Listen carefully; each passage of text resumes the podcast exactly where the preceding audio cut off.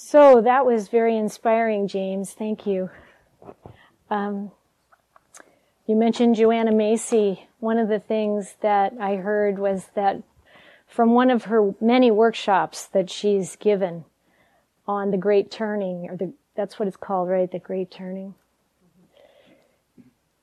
There was a woman in one of her workshops that was from Nebraska and went back to Nebraska and started Bold Nebraska, which was the driving force behind the resistance to the Keystone XL pipeline. Sometimes we think, you know, how much do the workshops help? Does it help to just keep talking about this? Well, of course, at some point it has to lead to action. And it's wonderful and inspiring when, when we act. And of course, most of the time we're not acting in sol- in in, uh, in solitude. We're acting in solidarity. So that's what I want to talk about. How is it that we support each other and find the inspiration and encouragement to get through all the all the different manifestations of the dark night? Because there are many, um, as you probably know. Many times when people feel discouraged, many times when you feel like you're right at the at the edge of the cliff of despair. Um, but then it's it's through coming together and inspiring each other and working together that you find new ways out and through.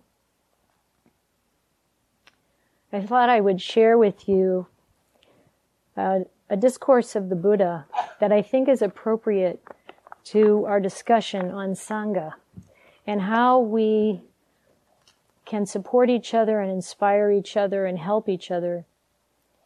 So this is the story of the Buddha and a monk called Meghiya. And Meghiya was the Buddha's attendant at this time, and the two of them were staying by themselves without anyone else around. And at, at one morning, Meghiya was walking for exercise and he saw this grove of trees that was very beautiful and he thought, what a great place to go to meditate for the day. I'll go back and ask the master if he'll allow me to come back here and meditate. So he went to the Buddha and he asked the Buddha if he could go to this, to this grove, this forest and meditate. And the Buddha said, wait, Meghiya, we're only here with the two of us. Wait for another monk to come by. Wait for another monk to come. But Meghiya didn't want to wait and he asked again and he said, but master, you're enlightened. You don't have to work on this anymore. It's all done. But for me, I've got a lot of work to do. I need to go. Please let me go. And the Buddha said, Meghiya, wait. Wait for another monk to come. But when he asked the third time, the Buddha said, okay, go at your convenience. While Meghiya uh, was in that beautiful grove in the forest, you know, ready to really strive. That whole day, he was assailed by thoughts that were disturbing about lust, about harming, about cruelty, coming back again and again. And by the time the day had ended and he got up from his meditation, he thought, why? I've, I've given up everything. I've gone into the holy life. I've got this faith and this good intention. Why are these thoughts stalking me? He went back to see the Buddha, told the Buddha what happened. Now the Buddha didn't say, well, Meghiya, it's because of this and that and that that you're doing or did or whatever. He, he brought it, he brought the teaching to a more universal level. And he said, Meghiya, when the mind is not yet liberated, when the liberation is not yet mature, there are five things that can help it to mature. And the first thing that can help it to mature is having good friends, good companions, good associates. And then the Buddha said, each of these four things beyond that come almost automatically or are expected to arise because of having good friends. And it's these four things actually give us a little bit of an insight into what a good friend is. So, what would be the second one? Having good friends being the first. Is that what happens when we have good friends is that we become and maintain our virtue. We become virtuous. We practice virtue. So of course our friends in that way are going to be virtuous too, right? We're going to encourage each other and help each other when we're on the skids a little bit. We're going to help bring about that virtue. When we have good friends, we have no trouble or difficulty. In fact, it comes easily that we have conversations about the things that are really important. We have conversations that help us develop, that open the heart, that open the mind. And the Buddha listed some of those things. He said, talk on few wishes. Now, when I think about these things in terms of the climate crisis and the climate justice or social justice crisis that we're experiencing. And I think about virtue, first of all. You know, this, this is where we really start to identify what's right and what's wrong and choose what's right. And we have each other to keep that, that, that wisdom, that discernment and, and go in that direction. When I think about that kind of conversation that opens the mind and lifts up the heart on fewness of wishes, on contentment. This is, this is encouraging us to develop our culture, our societies, our economy into something that's actually maybe more than sustainable, as someone said earlier, but vibrant. That's really about sufficiency. That's really about depth and richness rather than accumulation. Another kind of conversation that the Buddha said you would, you would come by easily would be on solitude, on not getting caught up in things. That getting caught up in things is easy to do. It's easy to do in our society. It's easy to do in this work of standing up because it's easy to get lost in the detail, right? But we can help each other, help each other not get caught, bound up in things, bound up with, with others that are on the wrong track.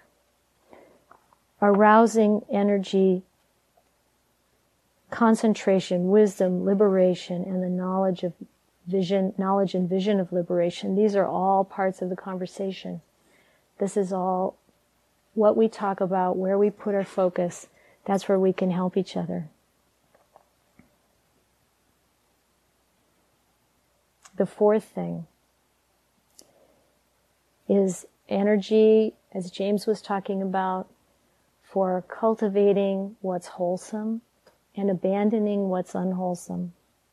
And again, having the discernment around that and the energy to really work with that in ourselves and in our society so that we're unwilling to tolerate the kind of treatment that whole groups of people have to suffer. Like many of the people who were suffering and stranded during the, during the Katrina storm.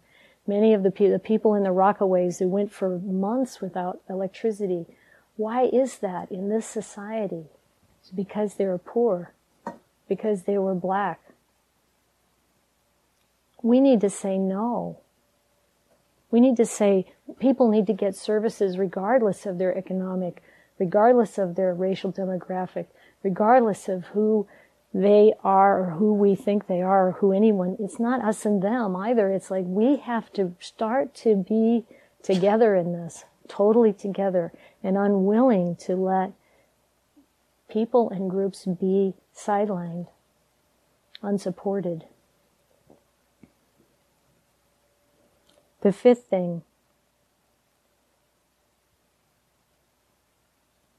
that is expected to come because of having good friends is the discernment and the direct experience of the arising and ceasing of things. The penetrative experience that is noble and leads to the complete destruction of suffering. that one the Buddha talked about often, where we really recognize that everything that comes into being falls apart. Everything that comes into being falls apart.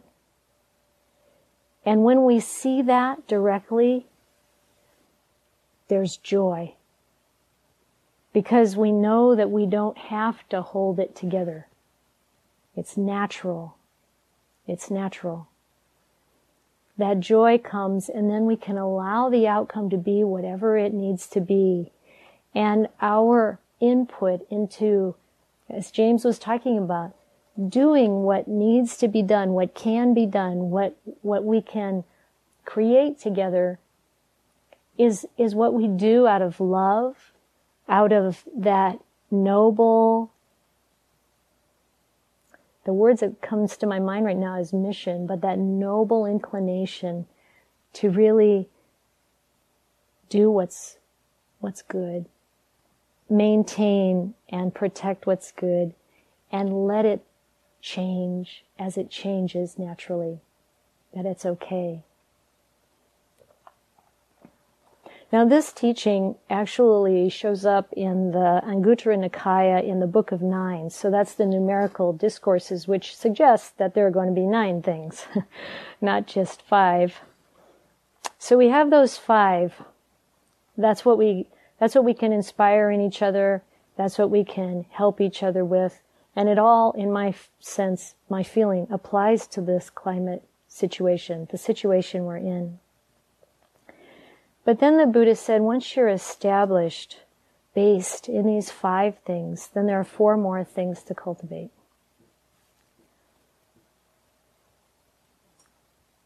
The perception of the unattractive. So we have to, as has already been said, but this, this willingness to really look at what's not beautiful the willingness to see that. You know, we can, we can start with what's not beautiful in the, the way we're encouraged to consume, for example. And even though there are things we may want, we can look at the downside of them. You know this part really well. That's, that's such sort of step one, that kindergarten step, okay? but then we go on to the not beautiful of what's happening in our world. One of the things that I've seen again and again is we'll talk about this crisis, but a lot of times there's not much, um, we sometimes don't name the core problem. We do in a way, but someone on an international call um, from England, his name's John Stanley, he's the director of Eco- ecological Buddhism in, in the UK. He said it really well on this on this call, talking about bringing Buddhist leaders out um, in response to the Pope's encyclical. And he said that for him, looking at what's been happening, that billions and billions of dollars have been spent intentionally to confuse the public, to misinform, to disinform. And he didn't mention billions and billions of dollars intentionally used to tie the hands of our government through contributions to campaigns, through lobbying, knowing full well what the consequences are to keeping us in the dark, keeping the general public in the dark and confused about the effects of using fossil fuels to the degree we're using them. John Stanley said, I can only call this human evil. It's the only thing I can call it. The reason we have to fight, the reason we have to stand up is because our governments, our leadership around the world aren't doing it.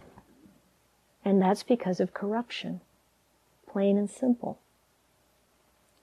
Now, this is where the Buddha, there's a teaching of the Buddha that says, no evil is evil.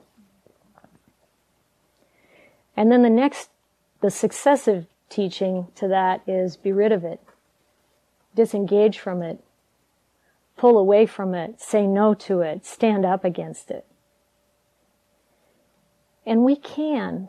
It's been hard to see, like our, our whole system is so caught up in fossil fuel industry, but we actually can because there's a way out of this. We have the technology. Renewable energy can hold the capacity.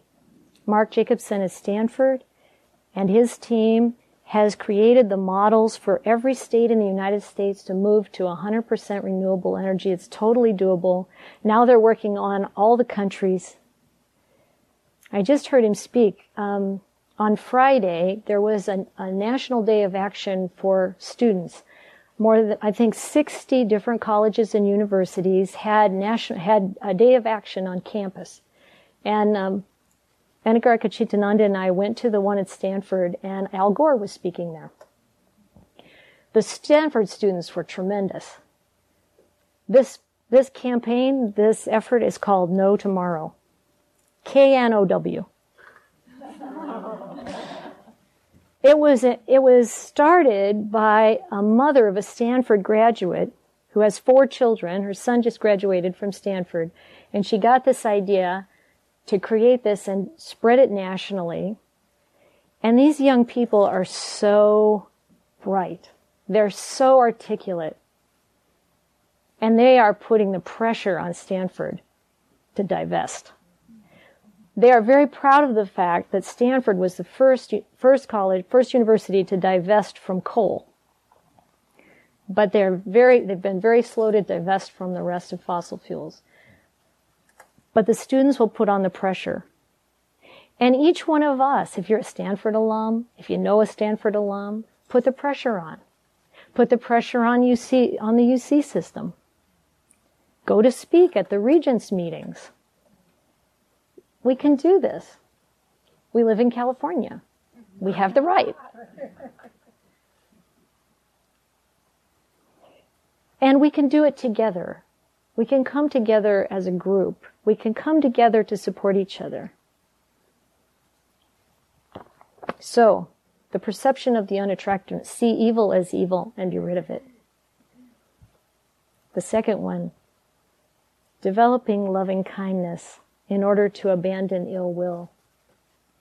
Like James said, you know, gathering in. Those people who are spending the billions and billions, if they have a change of heart, we'll take them in in a hot minute. It's not about them. It's not holding anyone as an enemy. What has to stop is the unwholesome behavior, the unwholesome trajectory that we're on. That's what we have to turn. And we can, and we are. But as Al Gore said that day, we have to do it fast. That's the key. And that's why he was inspiring that whole crowd that showed up. It was a good turnout to take action now. Because the faster we act, the better chance we have that the damage is, is less. There'll be less damage as we go forward. And that's important. So Al Gore said too that a lot of things are changing. And he said, um, he talked about some of the laws in Florida that make it very difficult to put solar on your house. They've got it all tied, tied up. And this is an intentional campaign to keep the renewables markets down and destroy them. Okay. But he said, uh, things are changing. He said, in Georgia, um, there's a woman who's part of the Tea Party. And Al Gore said, you know, regardless of what any of our, our views are, Al Gore said he disagrees with this woman on just about everything. But she likes solar. And when she got the word that they were supposed to squash the solar market, she said, no, I'm creating a new party. And Al said, wait for it, the Green Tea Party. and now they're moving into Florida.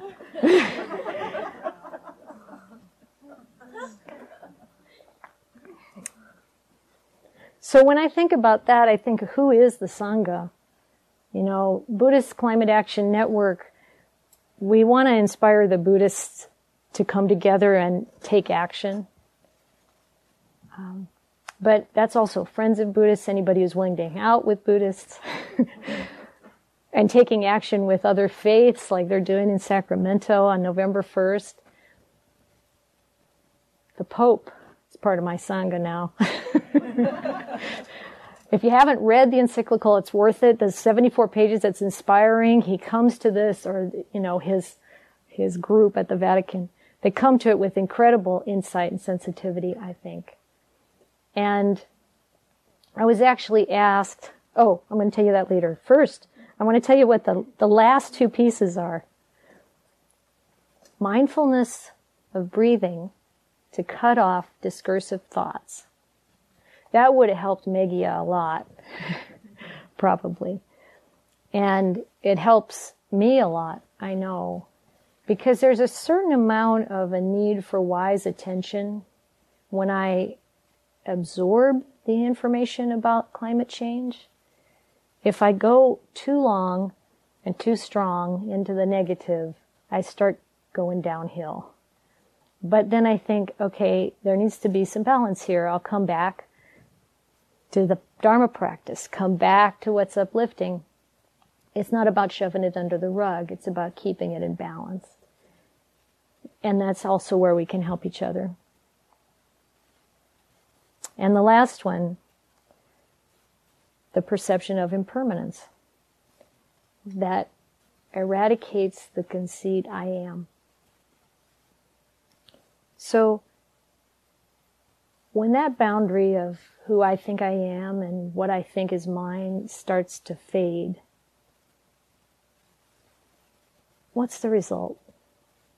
Is it that we just sit back and go, oh well, nothing's real anyway, it's all falling apart? That's not what I find. That the compassion grows. It's richer than ever. It's possible more than ever before to really put oneself in the shoes of another, to really understand, feel along with them the suffering that they experience. And compassion truly is the basis for all relationship. It's the basis of Sangha it's the foundation. So the Sangha becomes not just my group or our group or this Buddhist tradition or all the Buddhist traditions, but all the interfaith groups, all the faith groups, and all the secular groups that have the same values. That can inspire each other, uplift each other, move towards greater virtue, greater compassion, greater kindness, and action, standing up, standing firm, saying the truth. I was asked to um, respond to the encyclical on a, on a number of questions on an international webinar. And one of the questions they asked is, what kind of collaboration do you think is possible among the world's religions? And they cited a section of the, of the encyclical to, to uh, look at there. And this is what I wrote. As a non theistic religion, Buddhism uses somewhat different language, but it shares the sentiments. We also call upon the forces of goodness to help us realize our interconnectedness and to find healing, to rescue the abandoned and to protect the world, and to touch the hearts of those who look only for gain at the expense of the poor and the earth. We pray that we may realize the true nature and results of our actions, that we may see things as they actually are and act with integrity and moral uprightness as a gift to all living beings and to nature itself. Thank you for listening. To learn how you can support the teachers and Dharma Seed, please visit dharma dharmaseed.org slash donate.